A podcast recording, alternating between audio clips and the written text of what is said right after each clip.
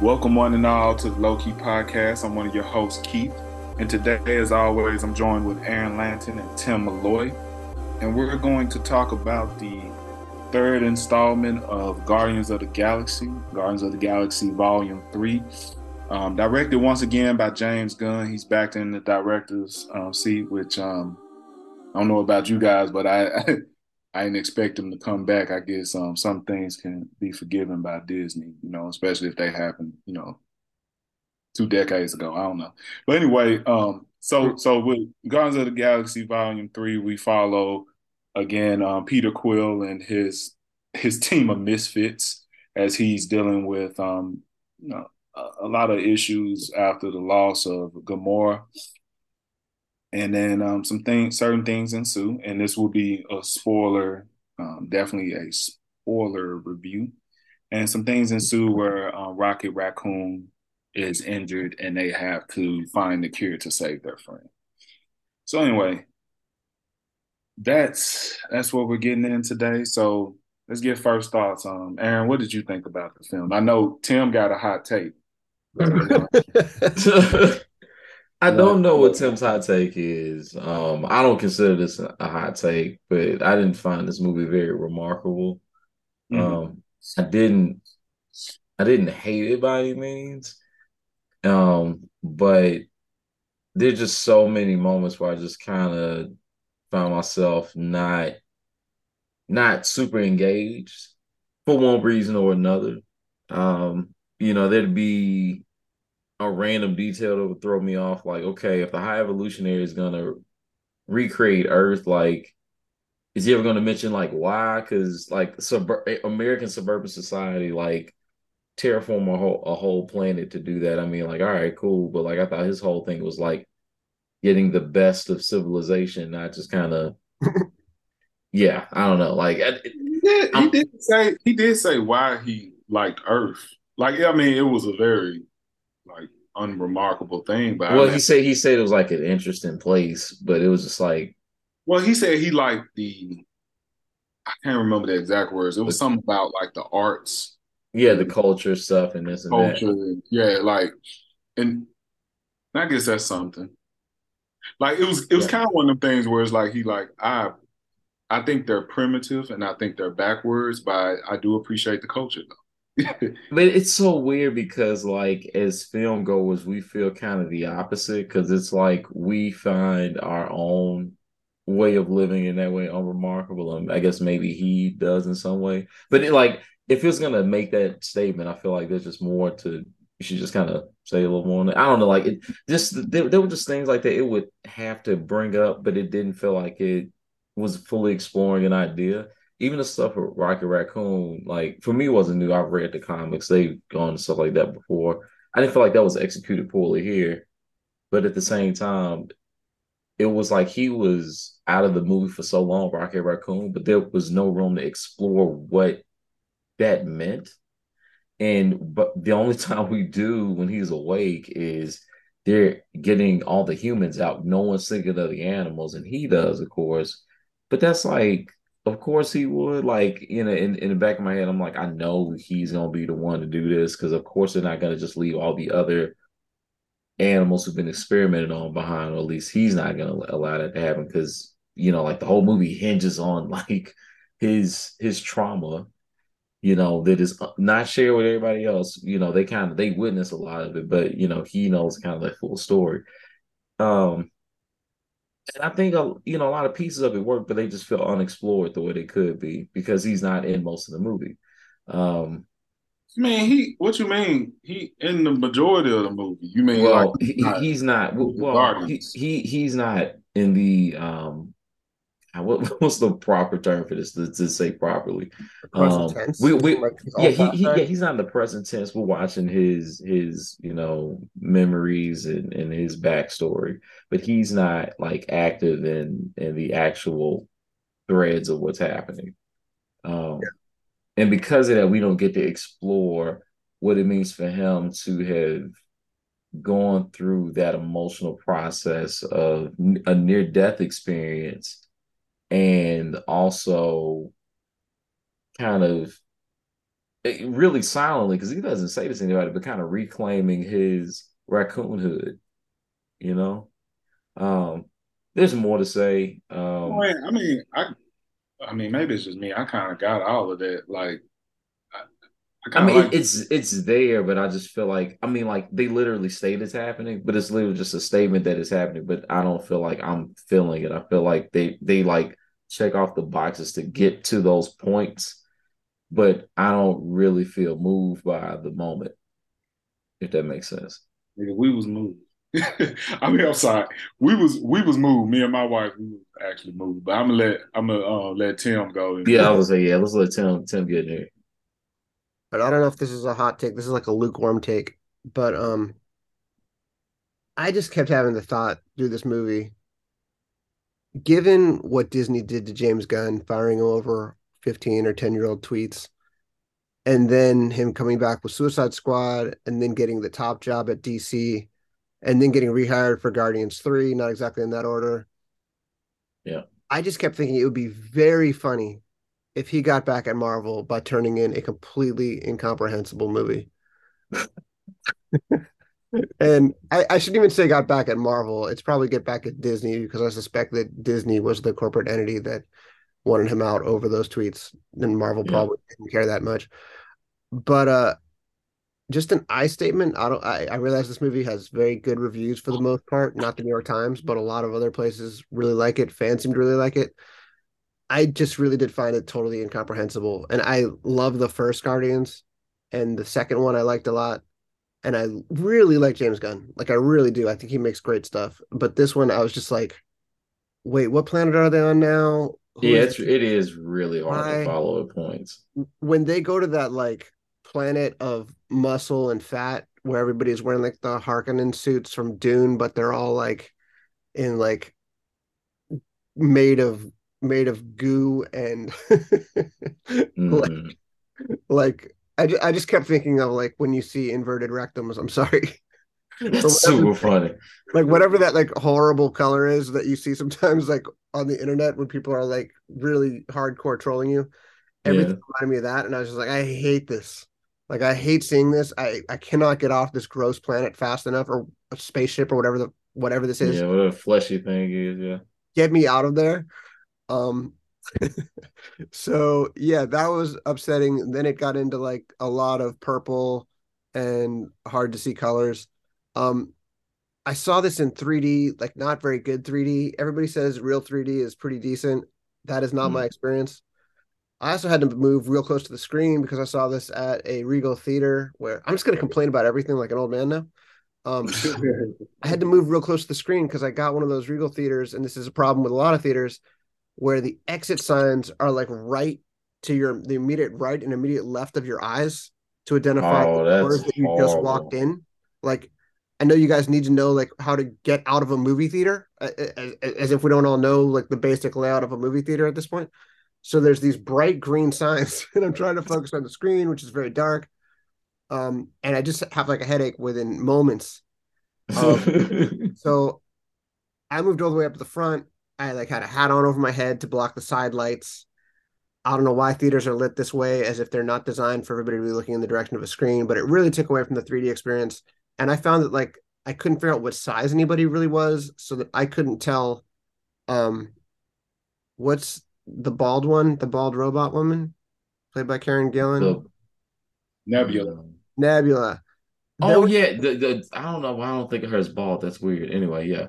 Mm-hmm. Like I, I've met Karen Gillan. She's not a large person at all. Um, but I couldn't tell. There were scenes where I couldn't tell Nebula from Drax because the like the sizing was so off and so weird. It's so um, funny, and it's just a total optical illusion and it just was a just crummy theater experience and there were many times when i was just like i i would leave if i wasn't going to have to talk about this on the podcast i mean i'm excited for the to talk to you guys for the podcast but i was like i was not excited about sitting there thinking about all the other stuff i could have been doing well you know but the thing is the movie uh, beyond your visual um issues you had there's just there's a lot of moments i just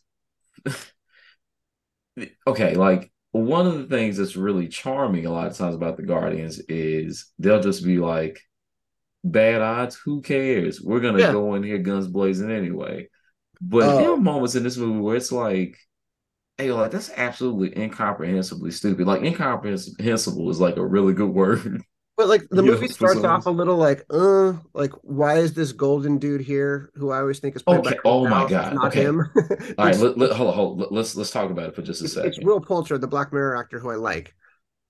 I think he's I think he's like a cool actor. Don't understand why him and his mom are in the movie at all.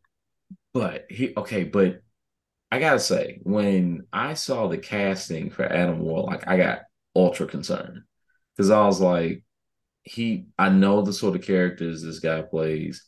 He's not like a, a tough dude, you know, will come in like, you know, trying to muscle people up or whatever. So I'm like, well, how are they gonna play him then? I'm like, well, they couldn't. Nah, that'd be weird. And then they did like the worst possible um thing. Like, I don't know if like there's some secret society against Adam Warlock or something.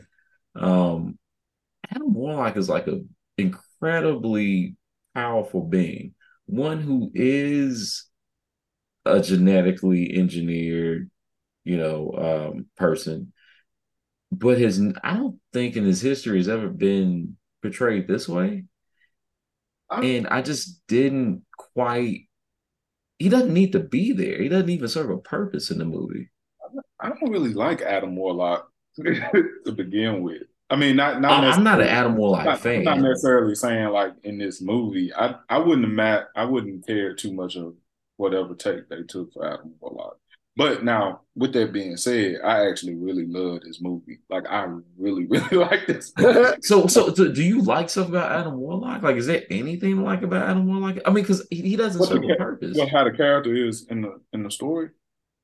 And- Yeah, because I'm just saying, like, we, Or we talk about this occasion where, like, you'll be watching something and you're like, do we need this? Like, if I took this out, like, if I took this character out, if I took the scene out, like, does this, like, even get impacted really at all? When- Adam Warlock doesn't really serve a purpose in the Well, movie come- at he- all.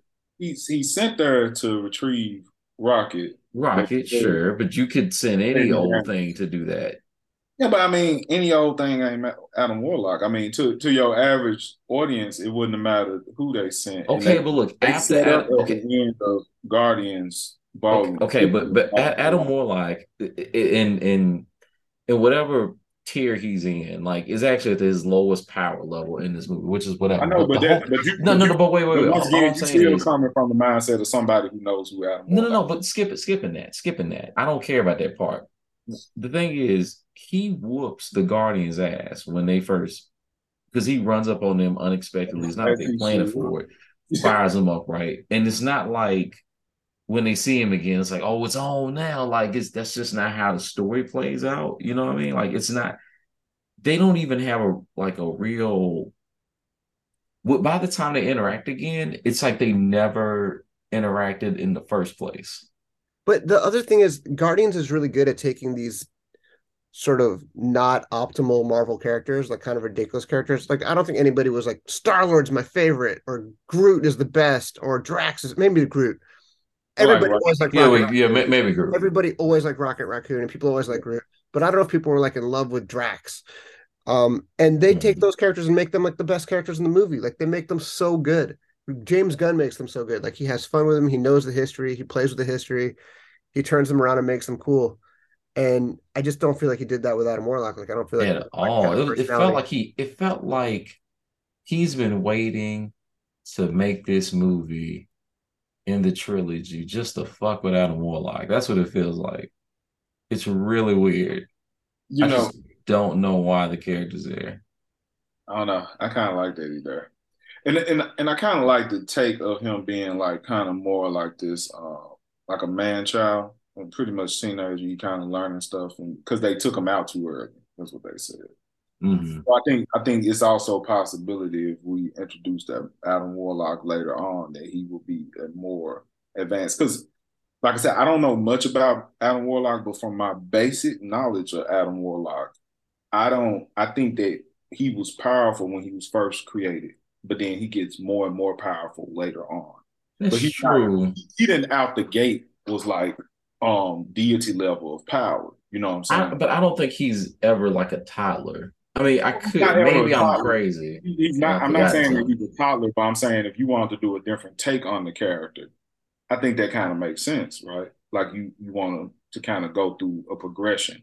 I mean, for me, I I, mean, I get, I get, so so Yeah. portrayal portrayal of char- portrayal of an existing character is one thing, but like being necessary isn't even what I'm looking for. But it's like even serving a purpose in the narrative. It's Like just muddled. It's like a lot of stuff in the movie. It's muddled, but I actually want to hear why Keith likes it so much. yeah, yeah. I, I want to to hear more about this. case in I point, don't understand. Case in point, like like Star Lord, for example, Star Lord, how he was originally in the comic, is not like how he is in Guardians of the Galaxy. They completely changed him to fit more, Uh, okay, in what in a way into in a way to fit more with Chris Pine almost, right? Okay, that's fair. Yeah. Okay. You know, same thing I feel about Drax, right? Drax is more like goofy Dave Batista, you know, not Mhm. Drax from the comic, and it and it works. I just think that with Adam Warlock is just one of them things you either like like their different portrayal or Yondu. You either like their portrayal or you don't. The only re- why I really like Guardians personally is I just had so much fun watching it, and it's been a long time since I had fun watching a Marvel film. And some things are just like at its basis. Like I already like the characters. I already really like spending time with those characters, right? Mhm. But then even with the high evolutionary, this this dude was acting like he is never gonna act again in his life, and I freaking loved it. I was mm-hmm. there, I was, mm-hmm. I was mm-hmm. all the way there for it. And even the I the the menacing like the level of menace that this character has was what I felt was missing in Ant Man and the Wasp. Yeah, no, 100%. That is true. You know what I'm saying? Like Yeah. like this dude created life and then destroyed it just as quick, right? Just casual, just like, oh, yeah, all right, evolution, da da. da. All right, gone. Um, the, so so there's part of me that just enjoyed it because I just had fun with it, and then there's also like the small things like um that I felt were a little bit more um heartfelt moments. Even this whole idea, and I, I mean, it's it's corny, but, but it's like the whole idea. Lord finally stopped jumping from one lily pad to the next. That he need to learn to swim. That he need to go back home and and actually see Earth. Because it was a thing that I used to always think like this dude only went to Earth one time since he'd been an adult, and that was like what during um Endgame, right? Yeah. And that was And then dipped, like, like went and said, all right, holla. Yeah. He after Tony's funeral, he was out of there, I guess, right? Well, he, he didn't even go visit people when he was there, you know? Exactly. And so it was just something about that, and it's something about just having seeing like a, a actual backstory for for Rocket Raccoon. Even though I know some of us are already familiar with it, and it might was pulled out a lot better in the um in the um what do you call it in the comic comics. Like, I But like how it's handled here. I actually really do like a lot of how that part is handled, actually. Um, the part that it's it's like the backstory they do great, but it's the stuff after it, it's like it's just so weird to spend so much time with, with Rocket's backstory and then like not and then like not give him it, it's and then like put him in the background when he's awake in the present. Like I just that's just a weird thing. Like if they make him the captain at the end, but it's like we don't give feel him we don't let him continue that character journey really that much. I don't feel Um, like background because you got to think essentially. So he comes, he comes through. He's one of the people that make the decision um, along, you know, to to help, you know, save the kids or something the ship, right? They Mhm. go through, they have that whole battle. It's just, it's just the fact that he kind of wakes up like pretty much towards the climax, right? And he's the also the one that mm-hmm. essentially defeats the high evolutionary, right? Yeah. He Yeah. faces him. He's the one that shoots him. It's like, then- but but I'm like, there's there's not even like a focus on. He doesn't even talk about, and oh God, like I'm not trying to critique it like like oh my God, this movie is so imperfect. Yeah, yeah, that's not what I'm getting at. But I'm just saying like we spent a ton of time with backstory with Rocket, and then like he's not like a primary character in any scene again until he's with the the High Evolutionary. Well, he he is the protagonist of the movie, I'd say, and that it's following his journey. That- yeah, that's what that's what makes Well, it feel on. weird. He is his central antagonist is the High Evolutionary, so it isn't like we want to see Chris Pratt fight with the High Evolutionary at the end. Mm-hmm. We want to see Star Lord. We want to see Rocket fight the High Evolutionary, which is interesting. and It's kind of different from the other Guardians movies, which have been more focused on Star Lord. So I like that part. It's just that it's hard to pull that off when a lot of it is flashbacks and you also know where it's going. So like there aren't really a lot of surprises in the flashbacks. There's stuff in the flashbacks that works for sure. The scene where we find out why the High Evolutionary hates the Rocket so much, and where Rocket diagnoses immediately the problem of why all the animals are going mad. And I love the whole scientific jargon scene where the movie is just like, audience, you don't need to understand this at all. We're just going to go all in on lingo and jargon and bullshit and mm-hmm. just like make fun of how ridiculous these words are and not make any effort to explain this to you. I really like that. Like, just like, we're just going to call this stuff like MacGuffin crystals, okay? Like that's what this is. I, I, like that. I, I I like when they do that instead of when they're like, "Here's what midichloridians do," and you're like, "Oh, I did not need this exp- scientific explanation for Jedi. I swear, every time I hear that come up, and then people argue about what it means now and how it changed the canon, I just want to scream because we kind of like, just didn't need that. But it, kind of yeah, made fun of like when the movies over-explain like how the hyperdrive works and stuff like that. I thought that was really well done. But then it becomes a little torturous when it's just you know things are not going to go well for these poor animals. We're just going to set up these cute animals and then we're going to torture them. Yeah, that's sort of like like from a punk rock standpoint. I kind of like James Gunn, like Clash fan, like guy who's like really into like, you know, uh transgressive music and transgressive art. Going, I'm gonna make a movie for Disney where animals just get horribly abused, um, and ultimately win. I kind of I kind of appreciate that, and I kind of appreciate in like a transgressive, theoretical, hypothetical way I like the concept of making a planet out of like disgusting flesh. Um, mm-hmm. but I hate actually watching it. it's like I'm glad I've seen Human Centipede, but I don't want to watch Human Centipede again. Again, again, I'm not gonna make this some huge complaint, but it's like I don't know why action movies recent or action, whatever genre, fantasy, all this stuff, recently for some reason, every time they do space now, it's like the even the very idea of a space vacuum, like no one uses it anymore. Like it doesn't exist for some fucking reason. And it's just so weird that just keeps coming up in weird ways. and I was just like, yo, like I, I get like we're with a movie where like this is fiction. Yeah. But come on, like some of the stuff be so stupid. Another thing too about the animals, I don't know if it just kind of touched me on a whole nother level, but just kind of, you know, like when they first grabbed Rocket and you could see like the fear in his eyes and stuff mm-hmm. like that. It made me think about like how, and then he goes from being a regular raccoon to start to um, have a consciousness in a sense and start to be able to formulate words and things like that. And I was just yeah, thinking, the first word he says is hurt and all that. Yeah, hurt. Like, and I was just thinking about, man, that just made me feel some type of way. Like, yeah. just just kind of like this this idea, and then kind of um, and then a lot of it, maybe this this is just me. It kind of reminded me of like um, Frankenstein, mm-hmm. Frankenstein, mm-hmm. Doctor Frankenstein, Frankenstein monster and stuff like that. It's just this. I mean, but that's what it is too. Like it's it's the the creator chasing down its monster. Right. Yeah. It made me think of like babies. It made me think of like puppies and kittens and stuff like that, and just the, the how how sad it is. And when you're a child, when you don't understand why bad things are happening, and how scary that is and it's just like pure fear that i it made me like want to prevent that emotion in anybody ever. Right. Well and it's also the whole thing where he was like the high evolutionary he's like you were smart enough to to figure out this thing i couldn't figure out but you didn't realize that i was going to get rid of you this batch you know? Yeah. I love high evolutionary's motive.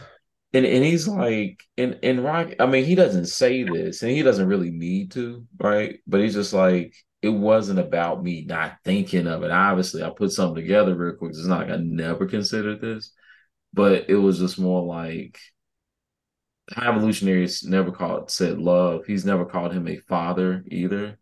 But as a as an intellectual, as he's gained this intelligence, that's who he sees as his father figure rather than his raccoon dad. You know what I mean? Which he, he knows raccoon dad. That's what I'm saying. But it's also like that that thing, like you could tell, like when the high revolution evolutionary gave him some type of praise, even if it was something small, like how much that that meant to him. receive mm-hmm. praise from this behavior. He he would take the abuse with the little praise he'd receive. I think You what know. bugged me is there was there's a point after the whole fight with Adam Warlock that I didn't really enjoy, where Star Lord just goes, "Let's go save our friend," and then I was like, "Yeah, like I'm totally on board with this movie. Like I just want to see them go save their friend. That's all I need. Like go save the character we all love. Go save Rocket Raccoon." And then there's the trip to like Planet Flash, and then there's like a whole thing where suddenly a bunch of little kids are in danger who all look like Sia, and Yeah. there's like and I, it's like the second movie in a year that has just introduced a whole bunch of kids who need to be rescued um who are just straight up storytelling devices like raise the stakes devices they did it in thor love and thunder too although i like thor Mhm. Love and thunder a lot more um and, there's that whole Love and Thunder. what's that you hated it That's the thing. I hate Thor Love and Thunder. yeah and and then there and then there's the whole thing at the end where everything comes crashing down and maybe Star Lord's gonna die and him and Gamora maybe have something going on again and maybe he's interested in Nebula now which is like no this doesn't have to happen. And then there's that weird flirtation with uh yeah. receptionist lady who talks a lot like Ana de, what's her name? Ana de Armas to the point where I was like is this Ana de Armas? Like, who is this? Um, she's like the orange lady who he The one at the oh, the, the the sexy orange lady. The Oh, so planet the planet of beautiful normal looking women and weird looking men She plays um she plays Ratcatcher on um Suicide Squad. I can't. oh think that's who her that name. is okay well she was good Well, you Um, know, another one Yeah, other I thing mean- we haven't talked about yet, and, and it, it really did kind of it was omnipresent, so I couldn't like not think about it all the damn time. I just really, it was real. It was a lot of I don't even, I don't want to. This word is not really what I'm looking for. I'm gonna use it so y'all can kind of know what I'm getting at. But this, I don't think it's this strong, but it just felt like Peter was harassing Gamora the whole movie, given that that's not her right who he fell in love with, and he keeps bringing it up all the time. And she's like, "Hey, not a thing," and then he just keeps doing it anyway, and it's yeah like, it's like if your ex man. dies and then you meet somebody who looks just like her in another country yeah, it's, it's just like, yo, yo, bro, like, I yeah, I, I kind of felt like that. I mean, after the first couple times, it was cool. Um, but then when it kept going on, it it just kind of much. kept But at happening. the same time, I was like, I don't know. Like that would be something though. Like you you love somebody, y'all kind of in the throes of your love and stuff, and then they die, but then they come back. they probably will do something to you, you know. But Yeah, but I mean, we gotta do. Look, again, the, it's it's not that serious what I'm about to say. It's just what's in the script. So like, we ain't got to make a whole bunch of judgments about it. But all I'm saying is like, we got a dude who's had a recent drinking problem, who keeps harassing a person who is not the person that he fell in love with over. It's just kind of like this annoying set of like just conditions like together because they don't really work was- for me. I But wish I- it was, Like I'm, I'm, I'm saying, like it was even apart funnier from or like those things combined, huh? I wish it was funnier or I said tragicer. I mean more tragic or led to something happening. It could just I mean, felt- it's it's even the same way now. Like when you watch some like like Family Matters now, how sometimes those things can look like harassment versus just like this dude who's really nicely interested in this girl, and she's like, "Steve, no thanks." I don't actually care about like the whether the character is like a good person. Like because people do dumb shit all the time, and like I'm fine with seeing it presented on screen. Um, Me too. I just don't need it ten times. it just wasn't. Yeah, yeah, it was overdone, and it just didn't go anywhere. It's like they kept suggesting that it was going to go somewhere or that something interesting was going to happen, and then it just kind of he sort of made peace with, oh, that's not her. And we're like, yeah, we know it's not her. We've been everybody's been telling us it's not her. We we, we knew this when Endgame happened. We've been I kinda- there. I kind of like that, you know, Peter is that is that slow of a guy that he can't because one thing he did say, he said, I don't understand this um parallel universe met, metaphysics shit. Like he he even says he don't completely understand. it. All he knows in his mind is that this is Gamora. Yeah. I mean, sure. Like it's, it's no it's no no other thing that he understands. Like we get your your Everybody misunderstanding doesn't make it less uncomfortable every time you do it after the fifth time. Yeah, but that's that's the character though. I new- but it's, but it's just like, all right, we get it, man. We we get it. It's just like like I mean, like what they're saying in the movie is what we think. Like by the time they have that that open line rather than a closed line and they're talking and we're on that fleshy planet thing, I I'm, I feel like we we've done it enough times, but nope, it keeps coming up. Um, so I don't know. It, it Well, it's only thing, his thing with Ratcatcher goes on long enough that I was like, are they trying to set up that he's gonna like find like consolation love with this new person? Like, is that what's going on here? But then that doesn't go anywhere either. It's just Like, I- weird. it's literally like one of those things where like you're failing the what's that test called? Where like every time something comes up with a, of a woman character, it's always about Bechdel some test? with the man. it's the Bechdel test. I think Guardians that- probably passes the Bechdel test because Gamora and Nebula probably talk about something that isn't the Bechdel test. Is like, are there at least two female characters? Do they have a name? Do they talk about something other than a man? it's a very Yeah, so, so I say I, th- I would say yeah. So for that, I I, th- I think it does pass actually, but it is. But I would say anything related to Peter, he he couldn't even pass it just with man to man. He just won't stop talking about Gamora every scene. He's, he's so like torn up about it still, and I guess that's the thing that's interesting. Like I don't even know if like this movie, like it's a Phase Four film.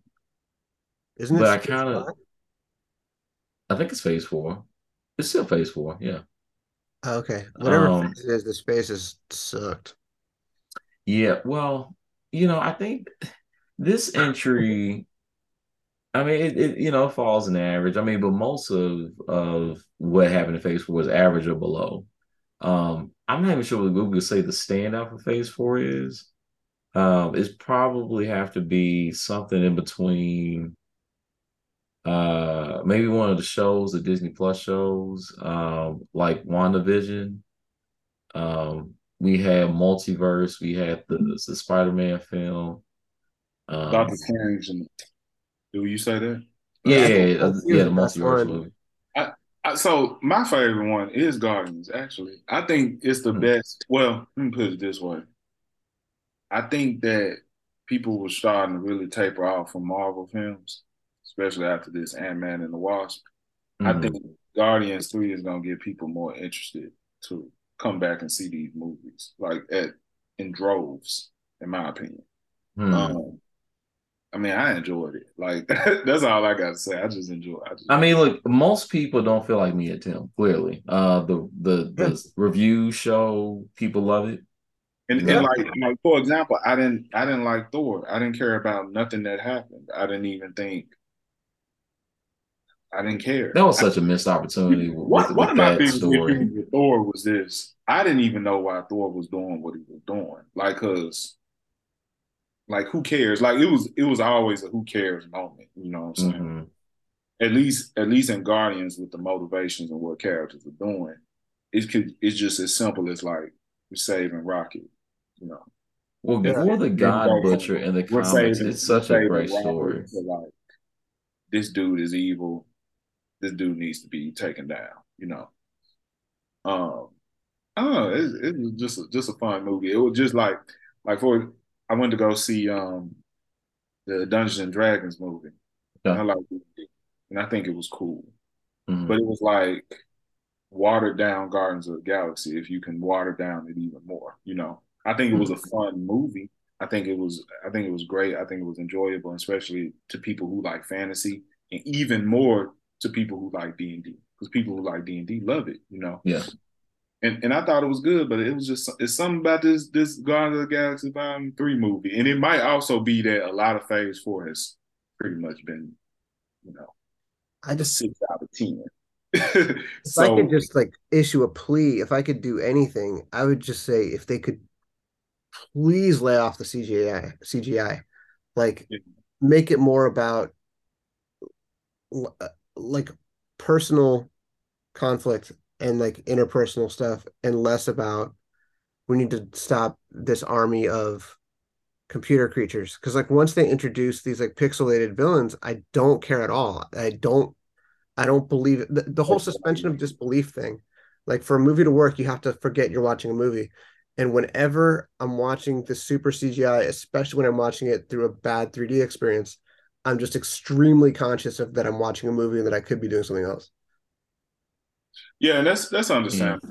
I think I think um certain stuff now I will say certain stuff I'm I'm more lenient with in Guardians that I'm not so much in certain other films, like even Black Panther. Like Black Panther bad CGI just shouldn't be because first off, I don't even know why I needed CGI in most scenes. Right? Well, well, the, really, the only place it was CGI that stood out as not being great was that last fight in the first film. In the first film, yeah, and then and then a little bit, it's a little bit better in Wakanda Forever. Yeah, it's it's better. It's definitely better. Yeah, and CGI was actually good in this one. It was kind of a problem in Ant Man, but in this one, it actually looked really good. Like the villains looked really good.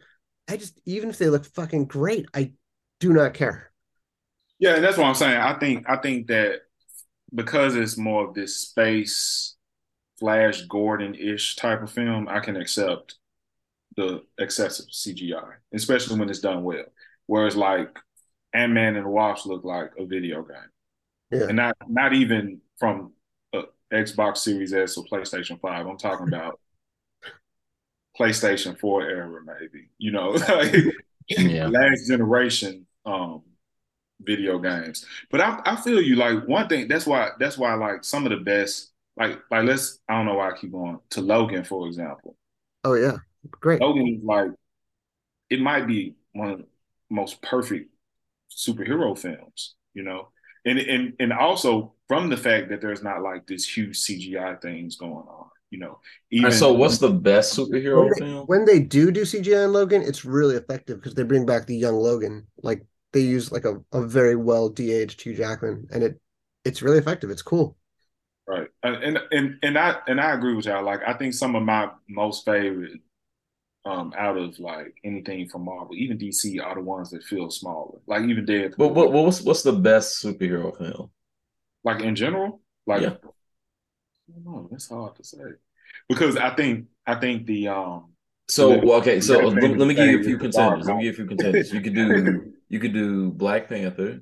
You could do uh the what's the second Nolan Batman, whatever that one is. Dark Knight. I said that's the most that's the politically correct. You, you, you could do you could do the Captain America, the second Captain America film. Um, what mm-hmm. else is a contender? Uh, I had to think about it. It's so, it's a few it's a few good ones out there. I don't know. It's kind of hard to say because there's some that I. But I will say, man, in Endgame, it's crazy. It kind of got to be up in there yeah, I agree. I, I like. I actually kind of like Infinity War more in some ways. Yeah, Infinity War kind of is the one. Infinity War to me is better than Endgame. The way that it wow. ends and you're like you stream out of there like, oh my god! Like, the way it begins is insane. Experience. Do you remember that? The yeah, what? Yeah. The way it begins, incredible. Paul get his ass whooped and knocked down the earth. Yo, my son, yeah. he, he saw that shit. He said, "Oh my." And oh. yeah, a lot of C, a lot of CG, but they spent a lot of time like establishing human relationships in that movie. Like a, they yeah, yeah, no, it's fantastic. Even so if when you haven't die, seen the movies before that, you can enjoy it. See, I don't when even... they disappear, it is so tragic. Like you're, it oh, you yeah. really feel it when they when the first person turns to dust. You're just like, oh my. Mrs. God. Stark, I don't yeah, feel so good. Yeah, I think um that might be the top, like especially MCU movie. It's definitely the best MCU movie. But I have to really think about like best superhero movie. Infinity War, man. The thing about Infinity War, yo, the fights are so good. oh my goodness. I really oh, like... So, like it, it starts. It starts on a rocket ship, literally, yeah. and then Hulk gets knocked to Earth, and then it just keeps going, and then you go to Earth, and then you go back on a ship and, and like, then Spider Man's there, and and Doctor Strange like, "What are you doing here?" And he's like, well, "I was trying to help you," and he's like, "What?" Like it's it, action. I also oh, like this great. a lot because the opening with Nightcrawler is incredible. The Wolverine fight with Lady Deathstrike is awesome. Brian, oh, Iron Man, not Doctor Strange. Sorry, who everybody loves now for Succession is a terrific villain. Um, the way that they sort of hint at the Dark Phoenix saga coming is great, mm-hmm. and it really feels like a true X Men story, like a real a real X Men X Men story, and it's the first comic book movie that I ever remember seeing where I was like, this is exactly like everything that I love about the comics. So X Men Two, right? Yeah, you're right. Yeah. X Men Two was, and, and I think that was the one that was kind of based off um, God God loves man kills because it Yeah, had that's such a good movie, Riker and they were using Professor Xavier to you know, do all that. So um, so yeah, I forget about X two. X two is pretty good. Spider Man two is pretty good. Oh yeah, yeah, yeah. Spider Man Two is good. Yeah, yeah, yeah. Mm-hmm, mm-hmm. But, but The other one sometimes I mean, I don't know if this is a, a superhero film sometime or just a romance movie because it's just so much of that in the movie, but that's also like what makes it shine. Um, and I think that was the first. I know we talked about superhero. I think that was the first superhero movie I saw that it didn't feel like it was just all about the superheroics in the last villain fight. Like Yeah. And, and actually, too, the Amazing Spider-Man movies are not they, they don't get enough credit for the stuff they pulled off. I think those movies actually really solid. I think the um, first one was. I, I can't. I can't. The one with Electro. I've never seen that one. Well, the one with Electro, well, I think, yeah, well, man, if Jamie Foxx could just pick the right stuff, oh my goodness. Hopefully that that'll still be a thing we can continue talking about. But I think the thing about Electro that didn't work was just there's something about the way they did the personality with like him being so goofy and like Yeah, that's what I didn't just like. aloof. I was like, I don't need to see this. Like the thing where they did it with Michelle Pfeiffer and Catwoman too, where she's like a total absolute dork, and then it's just like the coolest ever once they get powers. And I Uh, never. well, remember they did that in Wonder Woman too. Also, every time that Yeah, happens, it just it's not a great sign. I never. Yeah. It's just not a good track record with movies that do that for whatever reason. The, Um, I don't know if this movie would hold up, and I kind of want to see it again to see if it does. But the original Superman, there have been times I've seen that where Mm. the score is so good, and like Christopher Reeve is such a good actor in it, and Gene Hackman is really good in it, that that movie, I'm sure it has stuff that doesn't work anymore. But I think about that movie all the time as like a a very, especially as like really the first modern superhero movie Mhm. being really effective. And also Superman 2, I saw Oh, that when I was like five in a drive-in theater and remember just crying my eyes out. I haven't seen the Superman film since I've understood movies a little better, so I, I feel like I should go back and do that. That's a good point. I think they're. Uh, I think they're. Um, to me, they hold up, but it's also like. Well, But now, I, I, tell you I this. also, I also like the first Teenage Mutant Ninja Turtle film, so I'm probably not the one. Hey, no, no that, So movie, little that, that movie go hard, man. Hey, it ain't the Great best one, soundtrack. but They Yeah, look that- awesome. that's a damn good movie, man. Like, and- oh and my this, goodness. This is the thing, and and I, was, I I remember I don't know. I said, um, what what was I? I was looking up something about it, and I saw the Rotten Tomato score and how low it was, and I'm like, bullshit, Rotten Tomato. Like you're not you're not gonna tell me that this is not one this not fresh. Like you you're not gonna tell me that it ain't at least an 80, you know. So I don't know, that that shit was good. And then, Well, and I, then I'll tell you back- this: the the the speaking of Superman movies, I hadn't even seen like I I've known about the plot of Superman four, but it really wasn't until I listened to the industry podcast uh, with. Dan Delgado yeah. that they broke it down a little bit more that I like that I understood a little bit more about not just the plot itself, but like how they made some of those bizarre ass decisions. Yeah. Um, God. so if y'all haven't heard the industry podcast yet, uh, the episode on Superman 4, definitely go back. It is it is an adventure that you will Yeah. not regret. Uh, a good 40 minutes of your time. Definitely check that out. Pretty good. Hey, before we go, since we're talking about superhero stuff, if you could pitch, if you could have, you know, um, be be like James Gunn, be given any property to work on, comic book wise, what would it be? I've said this for years, and I actually sent Keith this comic book. Um, it's a limited series called Beauty and the Beast. It came out about 1985, and it's Dazzler, um, the mutant rock star, like sort of disco star, basically falls on hard times and gets involved in a superhero gladiator underground, um, sort of secret fight ring.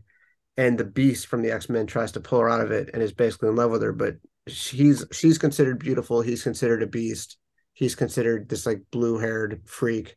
Um, the villain who's running the underground exploitative mutant fighting ring is Doctor Doom's son, who I don't think really turns up in Marvel comics that much afterwards. And the whole thing is basically like a metaphor for porn. It's like Boogie Nights crossed with X Men, and I think is the fucking best ever. It's so good. The Written by art Vicente, is great who's for that, too. killer writer. Yeah. It's so dark. It's so moving. It's like truly romantic. Like how much like Beast loves her, and she starts to starts to feel for him. Um, it's so left field and weird, and just I want to go back and read it right now. The art is also super awesome. I think Bill Sienkiewicz did the covers and maybe did the inside art too. I would do that. Yeah, that's a good one. That's actually a good one. What about you, Aaron? I know you got some. Man, it's a it's a comic book series I can't find. It came out in the late 2000. Well, I say late 2000. That's not right. That's why I can't find it. It's like the 2010s. And um man, like I, I it's killing me because I can't remember. It wasn't Marvel, it wasn't DC. It might have been Image, but it was like this 26 issue run of just some of the most crazy action um and really interesting story you'd seen. And also, like this weird biological uh virus element. Uh, if it was something more conventional, I would just say Superman, just because I feel like what Superman is really about. The- I, I feel like the Christopher Reeves movies explore it more than the more modern takes that have come since, where the whole thing about Superman is he's supposed to be freed from the sins of humanity because of his power. Like he's not greedy, he's not this, he's not that, and he and he doesn't feel the like the greed of man, for example, because of how powerful he is. Like he cannot be harmed. And it's like because of that, he can have truly this sort of um real forgiving um the word that's coming to mind has a religious connotation, and this is where really where I'm going with it, but like a sort of everlasting and and, and love that can be unconventional and peace and forgiveness because he actually is one that cannot be harmed.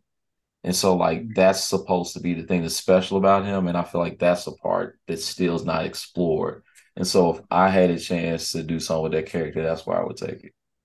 I know, like uh, right now, the movie that, that's being written is being done by come on, what's his name? He wrote Between the World and Me. He did Black Panther as a comic. Oh, Ta-Nehisi Coates. Yeah, you know, he he's writing the script right now for the Superman film. So I'm curious to see his take.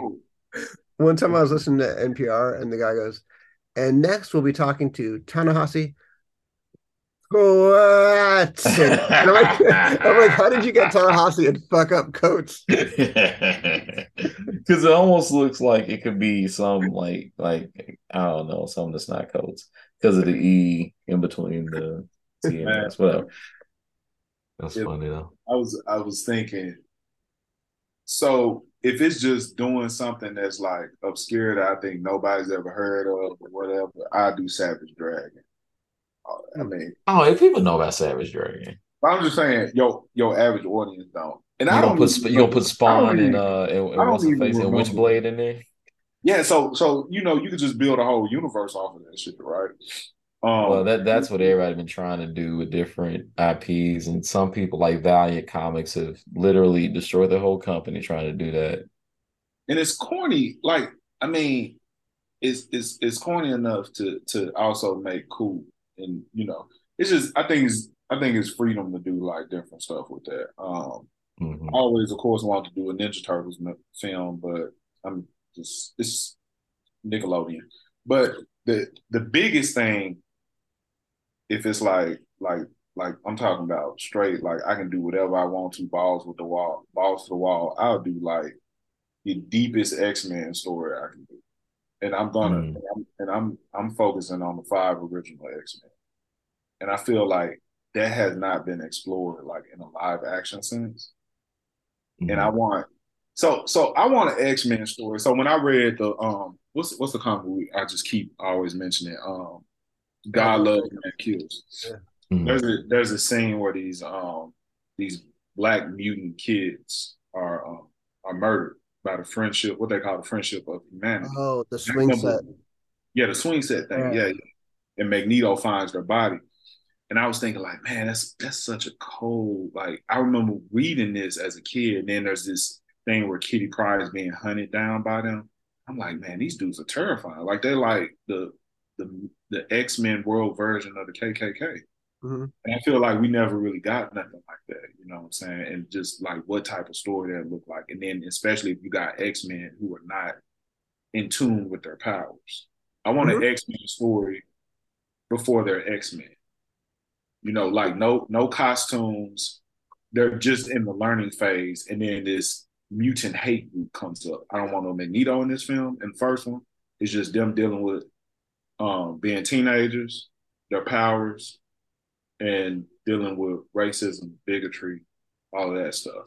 The second movie, we introduce Magneto and start, you know, kind of moving more forward, but still, it it will be um, coming off the tails of the consequences of the first movie. Yeah, and I, I think that'd just be a, a, a whole new thing. No, not a whole bunch of crazy CGI. Of course, we're not gonna have no aliens. It, it, it doesn't have to be that wild. You know what I mean? You might make Beast a little CGI, big feet, big hands, whatever. Uh, but everything else, you know, just very a more grounded X Men story. That's why. That's what I'm saying. When X Men did that shit, where there would just be like graffiti on the walls that said "Mutie" or something, and you knew that "Mutie" was like a stand-in for every racial slur, that just hits you so much more powerfully than any of the like spy takes on it or, you know, space age stuff. Right. It's like X Men is just a perfect metaphor for being an adolescent and like things are changing in the world and you're figuring out how things work and you're discovering like all this hatred, especially like if you're a gay teen or you're like of color or anything like that, like to just get hit with that blast of people who hate you for the first time. It's such a good metaphor for that. And I think I don't think X-Men ever works better than when you're like 14 years old and you're just first seeing that in the world. Right. And I think not first, but first like understanding it maybe. Yeah, and I think we we haven't had. It's like every X Men movie when they introduce teenage X Men, they take a back seat, like they're not yeah. main. You know? Yeah. Um. So I think this would be good. I make Cyclops the protagonist. People act like they hate Cyclops. I hmm. think Cyclops has never been like depicted correctly. But then also, if you had them young and you have them grow up throughout the series, you can see them actually grow more into themselves then introduce. I wouldn't introduce Wolverine to like third or fourth movie because I plan on making a bunch of them. and he got to be short. I'm so tired. I was yeah. watching reading some article about this people fan casting or Mark Cavill might, you know, try to be Wolverine. I'm like, that's bullshit. Why do we got all these six three people playing Wolverine? Wolverine is five six. Like I always said Tom Cruise. You you know who you know who I told told my um wife who I think will play Wolverine in a weird way. I, I got a couple people, but the one that's like the most obscure is Daniel Radcliffe. Yeah, didn't they mention that to him? Wasn't there like a fan thing about that, and he said Harry, no? Harry Potter. yeah, but why not? Like, why not? I, I think people get hung up on the fact that he's Harry Potter, right? And so, but but this is my thing. If you if you get that dude to beef up a little bit, what is he like five seven? Get him beef up a little bit. He can grow a beard. You can make him look like Wolverine. He just gotta get bigger. That's pretty much it. He can play. He can play the character. I got a real weird one, and my my real one is Tom Cruise. I think he'd be awesome, especially now that he's he can play grizzled finally because he's like sixty. Um, some weird part of me could see Timothée Chalamet gaining like 50 pounds and fucking crushing it. it would take. It I don't know. Take, he's much smaller than Daniel Radcliffe. He seems he reads small, but I think he has like a ferocity that's more Wolverine like.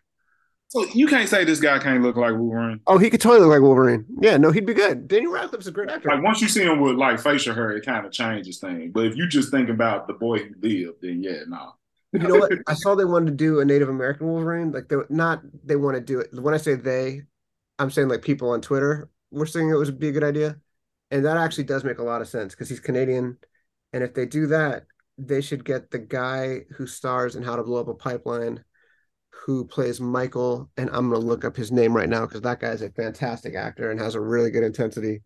Um, he's also in. He's also in what's that Leonardo DiCaprio movie where he's fighting the bear? Um, it got Best Picture a few years ago. Um, what is um, that movie called? Revenant and did it. Revenant. Yeah. Um, yeah, it's he's also not and his this actor's name is great podcasting right now, me looking things up on IMDb. Um actor's name is is is IMDb has gotten harder to use recently also. I'm a thousand years old. Forrest Goodluck, I think would be an awesome Wolverine, but I also like him just making cool movies like How to Blow Up Okay, I can see that. Um, How to Blow Up a Pipeline is a awesome movie. Maybe we should talk about it. Yeah, I Yeah. think so. Well, there was one other thing I feel like I was gonna mention, but it's oh oh the name of that comic book series. It's Zero. That was the one I was thinking of. Zero. It's this amazing, amazing comic book series. It's got some of the best action I've ever seen. Like, like because you know, for comic book stuff, it's almost like you get storyboard and things to some degree. It's man, like some of the most creative things I've ever seen in my life, man. To this day, still, it was uh came out in 2013 through 2015. Pretty good, pretty good stuff. I'll check that joint out. But yeah, I guess we we went far off from Guardians. And we just, We did, but yeah, the comic book stuff do that sometimes. But um, but yeah, I think we can start closing now if you guys with us this far. Um, I'm I sound like you for a second, Aaron. I was about to say Keith. Where go for it. on the socials. so um, so we're on Instagram at the Low Key Pod. Um, I'm sorry guys, I haven't been checking it lately, but uh, we're gonna get back to that. I had to get my wife to do it because um she she has the account. But anyway, um, Tim, anything you want to plug for Movie Maker? Um, next issue is going to be pretty great. It's going to have a superhero on the cover for Hey. a film coming out in August. I don't want to say who yet. Uh, and also, I'm looking at my copy of Beauty and the Beast, and the pencils were by Don Perlin. Uh, Bill Sienkiewicz did do the covers, but Don Perlin did the inside art, and Kim DeMulder did the inks, and Ann Nocenti wrote it. She is the best. Yeah, beautiful, beautiful story. Real talk. Like if you guys haven't heard it, heard of this, you gotta check it out. And, and I appreciate you once again for sending it to me because it had Oh. other, it had other comics in it too. Oh, yeah. Um, I kind of want to go back and read it because it was just Mhm. because I read it in in a flash, you know. Yeah, Yeah. It's, it's good stuff.